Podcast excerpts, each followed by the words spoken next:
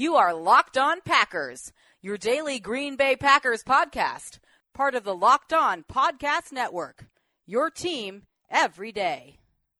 R-E-L-A-X. Relax. We're going to be okay. It is time. I feel like we can run the table. We're going to do it. You are Locked On Packers, part of the Locked On Podcast Network, your team every day. I am Peter Bukowski, and I cover the Packers for SB Nation. I cover the NFL for FanRag Sports, and you can follow me on Twitter at Peter_Bukowski. You can follow the podcast on Twitter at Locked On Packers, and you can find all of the podcast content at LockedOnPackers.com. And you can find all of the coverage of the Packers' thrilling 27-21 win in overtime at AcmePackingCompany.com. The Packers do win in overtime. They beat the winless Cleveland Browns in a game that certainly had Packer fans very nervous for much of the second half until Brett Hundley, the much maligned, the oft criticized, the savior in the end of the Green Bay Packers season, because it was Brett Hundley in the second half who made a pair of drives to tie the game, and then ultimately threw the game-winning touchdown pass in overtime with a lot of help, let's be honest, from Devontae Adams. But on the final four possessions, Brett Hundley goes 21 of 25. He finishes 35 of 46 for 265, 3 touchdowns, adds another 31 yards on the ground. And he had a couple plays where he turned sacks into positive yards. This was not an easy game. And I told you coming in it would not be an easy game because the Cleveland Browns defense is legit. And they were. Their front handled Green Bay's front. They won the battle in the trenches. Green Bay had just 85 yards on 27 carries on the ground. This is the best run defense in football. And so I had a feeling that despite all of the success that Green Bay's run offense had had over the last 7 or 8 weeks, going back even to before Brett Hundley took over, but even with Brett Hundley and stacked boxes and good teams, good defenses, knowing Green Bay had to run the ball, Green Bay was running the ball, and they couldn't do it against the Cleveland Browns. And early on, aside from the first drive, which was flawless as usual from the Packers, Brett Hundley was a little bit shaky, and they couldn't get much going. And really what was shaky was the Packers' defense. And we're going to get to the Packers defense, but I want to stay on the offense here first, because Jamal Williams is clearly someone that the Packers really, really like as part of his offense. In the last 5 games, he has 545 total yards, 5 touchdowns. He had 7 catches for 69 yards on Sunday. He was a bigger factor through the air. He had that long touchdown to open the game where the Browns busted the coverage. A similar play, in some ways, to the throw he dropped against Pittsburgh on a wheel route. Brett Hundley put it right in his hands, and he looked really bad catching it. He looked, frankly, like a running back who's not used to getting the ball thrown his way, catching the ball. And he doesn't look natural catching it. He's not a natural hands catcher, but he made a couple catches today. He was an important check down option because in the second half, with the Browns leading, yes, leading 21-7. I told you earlier in the week, last week, that the Browns' average lead this year was -6, which is to say their average margin in a game that they were in was they're losing by almost a touchdown, and they were up 2 touchdowns for much of the second half. So the safeties were playing deep for Cleveland.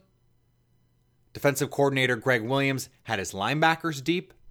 And so Brett Hundley was getting to the top of his drop. Here, Jamal Williams, go make a play. Here, Jordy Nelson, go make a play. Here, Devontae Adams, go make a play. And boy, did Devontae Adams make some plays. 10 catches, 84 yards, 2 touchdowns, including the game tire and the game winner. It looked like Brett Hundley had the game tying scramble, under a minute left. In fact, under 40 seconds left. And all of a sudden, okay, now the Packers have to scramble. Clock is ticking. They've got to get it in. Brett Hundley throws a back shoulder beauty to Devontae Adams that Devontae Adams makes an adjustment and makes the catch on. And then there was a lot of drama because in overtime, Clay Matthews gets pressure on DeShone Kizer. It's 3rd and 2. Okay? Packers get a stop. They get the ball. If they score, they win. 3rd and 2, Clay Matthews gets pressure on DeShone Kizer. He loads up to fire the ball down the field, and Clay Matthews hits DeShone Kizer's arm. There is what ends up being a Hail Mary jump ball, but it's only 20 yards down the field.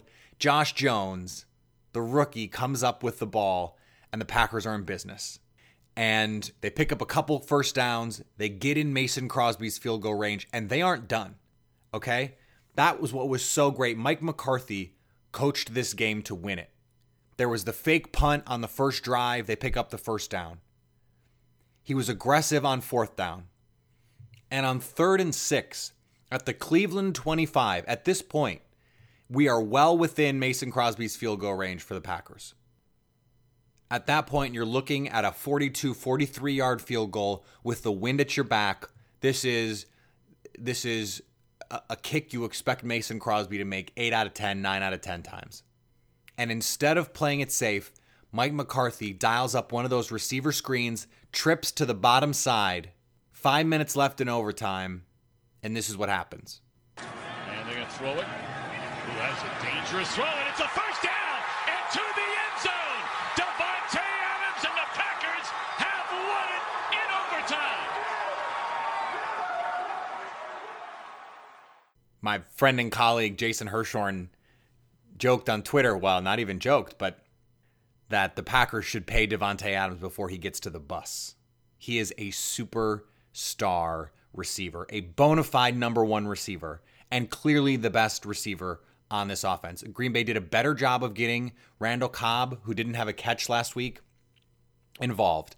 They did a better job of getting Jordy Nelson involved. Hey, an RPO! How many times have I said that? It was the first play of the game.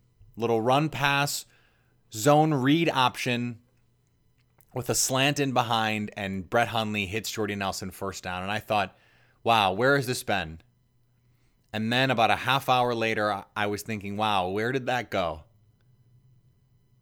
There was such bouts of brilliance and maddening play calls, maddening execution, but the offense ultimately gets it done. They score 20 points in the 4th quarter and overtime. Brett Hundley gets his 2nd comeback win, his 2nd in overtime, now has more overtime wins in the regular season than Aaron Rodgers in his career, and as many 4th quarter comebacks as Aaron Rodgers does this season. The comeback that everyone cares about now, though, is not a 4th quarter comeback. It's a week 15 comeback from Aaron Rodgers, and we're going to get to that as well. None of that matters if Green Bay doesn't win this game, and they do. They get to 7-6. They keep their playoff hopes alive. And after what happened on Sunday, they're now just a game out of the wild card with plenty in front of them in terms of what they can do and what they need to do to get into the wild card race. Before we look forward, I want to look back for just a second because Brett Hundley, the expectation is anyway, Brett Hundley's season is now done. And he had his ups and downs. He played very well in 3 games, and he played not so well in 4 others. They luckily won one of those games in which he did not play well. That was last week, and he still made some big plays with his feet. I thought we would see more of the run game, the called run game. He still had 7 carries. He took off a couple of times. Like I said earlier, fought his way out of sacks. I mean, he shrugged off 2 or 3 sacks in this game. There was some strides that he made, and I still think Brett Hundley can be an NFL starter, even if it's not a high-level NFL starter. But his final line for the year, he goes 161 of 252. That's a little less than a 64% completion percentage. That's great. But for 1534 yardage-wise, 6.1 yards per attempt is not great. That's bad. That's low. And a lot of his plays came on designed, short screens, dump-offs, those kinds of things. And he didn't hit some of those shots down the field. Finishes with 8 touchdowns, 9 interceptions. Obviously, that ratio is not ideal. But there are starting NFL quarterbacks who are going to finish the season with a negative ratio there or about a 1-to-1. So this is about as good as you could expect a backup to do. His 76.3 passer rating, better than Joe Flacco's coming into the week, better than Mike Glennon's, better than guys who got time, who were preferred starters. I said to someone on Twitter on Sunday that there are 32 teams in the league, and maybe 20 of them have good quarterbacks. So the expectation that the Packers were going to have a backup who could come in and consistently win games was never something that was reasonable. The Patriots had Jimmy Garoppolo. Looks like Jimmy G is legit. How many guys could come in and do and win more than what Brett Hundley did? Packers go 3-4 in the games that he starts. They lose to a very good Baltimore Ravens team. They lose to a very good New Orleans Saints team. And they lose to a Detroit Lions team that Matthew Stafford just absolutely lit up Dom Capers. The offense didn't play well in that game, but I'm not sure they win that game with Aaron Rodgers the way the defense played. I mean, they had no answers for Matthew Stafford. So could Colin Kaepernick have done better? Maybe they win one extra game. Maybe. Does Case Keenum beat the Saints? Well, it turns out Case Keenum might actually be decent. He might be good. So what is the level of player that you need to have had to win more than they won in this stretch? Because it turns out they lost to 4, at the very least, solid teams, but 3 really good teams and 1 another team in the Lions that they're fighting for playoff positioning with. And if the answer is it has to be a borderline starter or legitimate starter level caliber player, then the expectations were reasonable. Brett Hundley played about as well as you could expect a backup to play. Sure, a replacement-level quarterback might have gotten to 5 wins, but there are NFL teams that don't have a replacement-level preferred starter, much less a backup. They don't have 1 replacement-level quarterback, much less 2. It turns out the Packers have 2. I think there's plenty of room here for Hundley to grow. I think he's going to be the backup next year. I think they should feel comfortable with that. They should be encouraged by the bounce-back performances and the performances in the clutch. I mean, 2 comeback wins. There's the huge plays that he made in the fourth quarter against the Chicago Bears. He goes down the field against the Pittsburgh Steelers, ties the game. So we're talking about in 4 of the last 5 games, Brett Hundley made huge plays late to put his team in a position to win. That is all you can ask your quarterback to do. I think ultimately we have to look at the fact that Green Bay needed to get to 7 wins. That was the baseline. They hit it. Ultimately, I think this was and has to be considered a success. Before we move on, I want to remind you about our Pro Football Focus Edge giveaway. Leave your name and your Twitter handle in a review of this podcast on iTunes, and you'll be entered to win a Pro Football Focus Edge subscription. That's a $39.99 value. They have mountains and gobs of data, but it's all behind a paywall. And you can unlock that paywall by winning our contest. NFL draft coverage, fantasy projections, rankings, tools, player grades, snap counts, all sorts of charting and data that can help you win your fantasy league. It can help you with daily fantasy picks. It can help you bet on games if that's a thing you're into. Or it can just help you sound smart on Twitter if that's a thing you're into. And all you have to do is put your name and your Twitter handle in a review of this podcast, and you could win. Somewhat lost in the comeback from the offense is the failures of the defense through 3 quarters. DeShone Kizer, who has been the worst or second worst quarterback in the league. This is the worst offense in the league, the most turnover-prone offense in the league, the worst red zone offense in the league, the worst third-down offense in the league, and the Packers' defense made DeShone Kizer look like not just a legitimate NFL quarterback, a good one. He, in the first half, was 15 of 17 for 174 and 2 touchdowns before that Ha Ha Clinton-Dix interception at the end of the first half. That is pathetic. Pathetic. When they went up 21-7, I'd had enough. The soft zone coverage, players being out of position because the defense is too complicated and they're trying to get too cute. It's just garbage. I'm out. Can't do it anymore. And look what happened. Devon House gets hurt. It looks like all is lost. And what did Dom Capers do? He said, Demarius Randall, you have Josh Gordon. I want you to jam him at the line of scrimmage, and I want you to follow him around the field, and he did. On the opening drive, Josh Gordon, 2 targets, 2 catches, 56 yards, and a touchdown. After that, Josh Gordon, 4 targets, 1 catch, 13 yards. Let this team play press man coverage. I don't know how many times I have to say it. How many times do the players have to lobby to do it? They wanted to play man against Tampa Bay. Dom let them, and Mike Evans and DeSean Jackson did not beat them. I pointed this out on Twitter. What is the way that most defenses who have defended the Packers well play, aside from the Seahawks, who are an aberration unto themselves? It's teams that play press man. You play physical at the line of scrimmage. You throw off the timing of routes. You're helping your defense because that's an extra split second they need to get to the quarterback. And ultimately, that's what changed this game. After the first half, DeShone Kizer goes 5 of 10 for 48 yards. They had the one good drive, the touchdown drive. But in the fourth quarter and overtime, no points. Clay Matthews gets the pressure.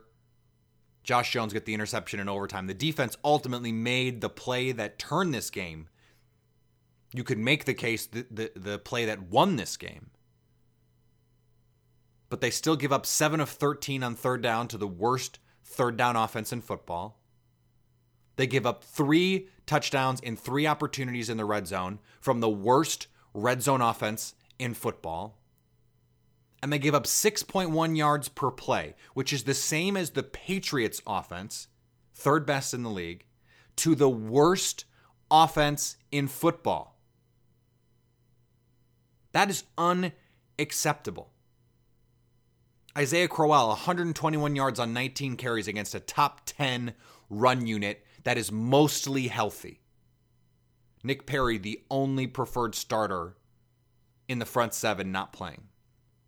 I was saying to someone yesterday, if Green Bay doesn't make the playoffs and make a deep run, then this game will have gone to waste as a win. And what I mean by that is if Green Bay had lost this game, maybe it would have been the wake-up call that Mike McCarthy needs to say it is time for a change. It is time for a change of leadership, a change in direction defensively. It, in some ways, and I don't want to rain on the parade, but in some ways it doesn't matter if Aaron Rodgers comes back because this defense is not good enough to win a Super Bowl with. And not because it's not talented enough. It is, at least when it's healthy. It's because the guy calling the defense consistently puts his players in a position to fail. Now, Aaron Rodgers could go supernova and they could win 5 straight games and go to the Super Bowl because he's just awesome. But usually you need some help from your defense. Now, Green Bay got 2 interceptions. That's what they needed. DeShone Kizer averages a little less than 2 turnovers a game. I went a little Nostradamus on the interception because at the end of regulation, I pointed out that in 12 games, he has 20 turnovers and he's 1 short of his season average because you can't give up just 0.8. And 3 plays later, he throws a horrible interception. Now, Cam Newton might do that next week. Case Keenum's probably not going to do it. Matthew Stafford's probably not going to do it. And a team you play in the playoffs is probably not going to do that. They're not going to gift you those. And you're talking about offensive minds like Sean Payton, like Sean McVay, like Doug Peterson, who's proven in the last 2 years that he knows how to put together an offense. I'm talking about the Atlanta Falcons, even though I don't think Steve Sarkisian is that great an offensive coordinator. They have Matt Ryan and Julio Jones and Devonta Freeman. We saw what that looks like against Dom Capers in week 2. I know the Packers were beat up, but newsflash, they're beat up now. I hate to go high to low on this. So excited in the first segment and now just beating your head in with this, but it's not good enough. It's just not good enough. I had a friend text me in the second half, Aaron should ask for a trade. This defense consistently has let him down in big spots. And even if he wins the next three games, they get into the playoffs. Let's say they have to go to New Orleans in round one. How do you think this is going to go? Green Bay is going to defend Alvin Kamara and Michael Thomas and Ted Ginn and Coby Fleener and Mark Ingram on the fast track, on the road, without their starting corner, maybe both starting corners. I don't want to temper excitement about Aaron Rodgers coming back too much because, frankly, I want you to keep listening to the show. But as I pointed out on Twitter, if Hugh Jackson out-coaching you isn't enough to make Mike McCarthy and Ted Thompson believe that a change is needed, then you might as well just sign him to a lifetime deal. Just give Dom Capers tenure and say, you can coach until you want to retire. Because what we saw on Sunday was an embarrassment. An embarrassment. There's truly no other way to put it. It was pathetic. Embarrassing. Matthew Stafford doing whatever he wanted. Matthew Stafford is talented. And Marvin Jones and Golden Tate, those guys are really good. DeShone Kizer is bad. And I know Josh Gordon is good, but Isaiah Crowell is not as good as the Green Bay defense made him look. And DeShone Kizer sure as hell is not as good as the Green Bay defense made him look. So those things need to get sorted out, or the Packers, they're not going to win the next three if the defense doesn't play better than they played on Sunday. They're just not. The teams that they're playing are too good. Minnesota, Carolina, Detroit, they're too good for the defense to play like this. Now, if Dom Capers says, we're going to play man with two deep safeties and we're going to let our pass rushers go hunt, then they might have a chance. And against Carolina, who won a game in which Cam Newton went 13 for 25 for less than 150 yards and one touchdown and a pick on Sunday, might be able to beat that team because Cam Newton doesn't scare you. But Case Keenum is good enough. We saw it. I mean, he can beat this defense. So it's going to take Aaron Rodgers doing some magnificent things, and hopefully we get to see that. And speaking of seeing that, did you see Giannis on Rudy Gobert the other night? Just absolutely hammer on him. Game's over. Under a minute left. Giannis takes George Hill off the dribble and just puts Rudy Gobert on a poster. If you haven't seen it, go find the clip. And also go find the Locked On Bucks podcast. They do a great job breaking down Jason Kidd's weird rotations, Chris Middleton's underrated play, should the Bucks trade for DeAndre Jordan? It's all there. Stay locked on Bucks just like you stay locked on Packers. Before we get out of here, Aaron Rodgers is going to undergo a bone density scan to determine the healing of his collarbone. Now, my understanding is it doesn't need to be totally healed in order to be as strong as it was before. 80% healed with the plate is about as strong as it would have been pre-break. Now, we will not know what the truth is about how broken it still is. They'll either medically clear him or they won't. But the expectation is this week, Rodgers gets cleared. He's been practicing. Obviously, the rehab is going well. He looks healthy. He didn't look healthy in 2013 when he finally came back and sort of hinted that he wasn't all the way healthy. He needs to be all the way healthy because they need to beat Carolina on Sunday. Obviously, I don't need to tell you Aaron Rodgers being back changes the geometry of this offense. It changes the trajectory of this season. They can win the NFC with Aaron Rodgers. I know I just went through a whole diatribe about the defense not being good enough. Aaron Rodgers is that good. He can put this team on his back and carry them to a Super Bowl title if things break in the right way. Here's what needs to happen as of right this minute. The Packers got some help. The Seahawks lost to the Jaguars. Now, Carolina beat the Vikings, which was a tough outcome for Green Bay to a certain extent. There was already the Falcons win over the Saints. But here's where we are. The Seahawks need to lose once more. That is the key thing. And then everything else with the win out more or less falls into place. Because if the Seahawks get to 6 losses, they're at 5 now, and they need to either lose to the Rams or the Cowboys or the Cardinals. More likely, one of those first two. That Cowboys game is with Zeke Elliott. They'll get to 6 losses, and particularly if it's the Rams game that they lose, Green Bay will have the tiebreaker with the head-to-head. Things get a little complicated with three-way tiebreakers. But then, with the Panthers winning today, if Green Bay beats them, they'll have 5 losses. Now, if Seattle gets to that 6th, then Week 17, assuming the Panthers and the Falcons beat the Bucks in the meantime, then Week 17 can basically be a de facto play-in for that team. Because if the Falcons win and lose to the Saints, they'll have 10 wins, the Panthers will have 10 wins, and the Packers will have 10 wins. But the Falcons will be ahead of the Panthers in the division, and they'll have the tiebreaker over Green Bay, which means the Falcons would be the 5 seed and Green Bay would be the 6 seed. The most likely scenario in that context would be the Packers as the 6, the Saints as the 3. So the scenario I described, it's not great. Can Green Bay go on the road in New Orleans and win a game? Absolutely. Absolutely. Are they going to be favored to do so? No way.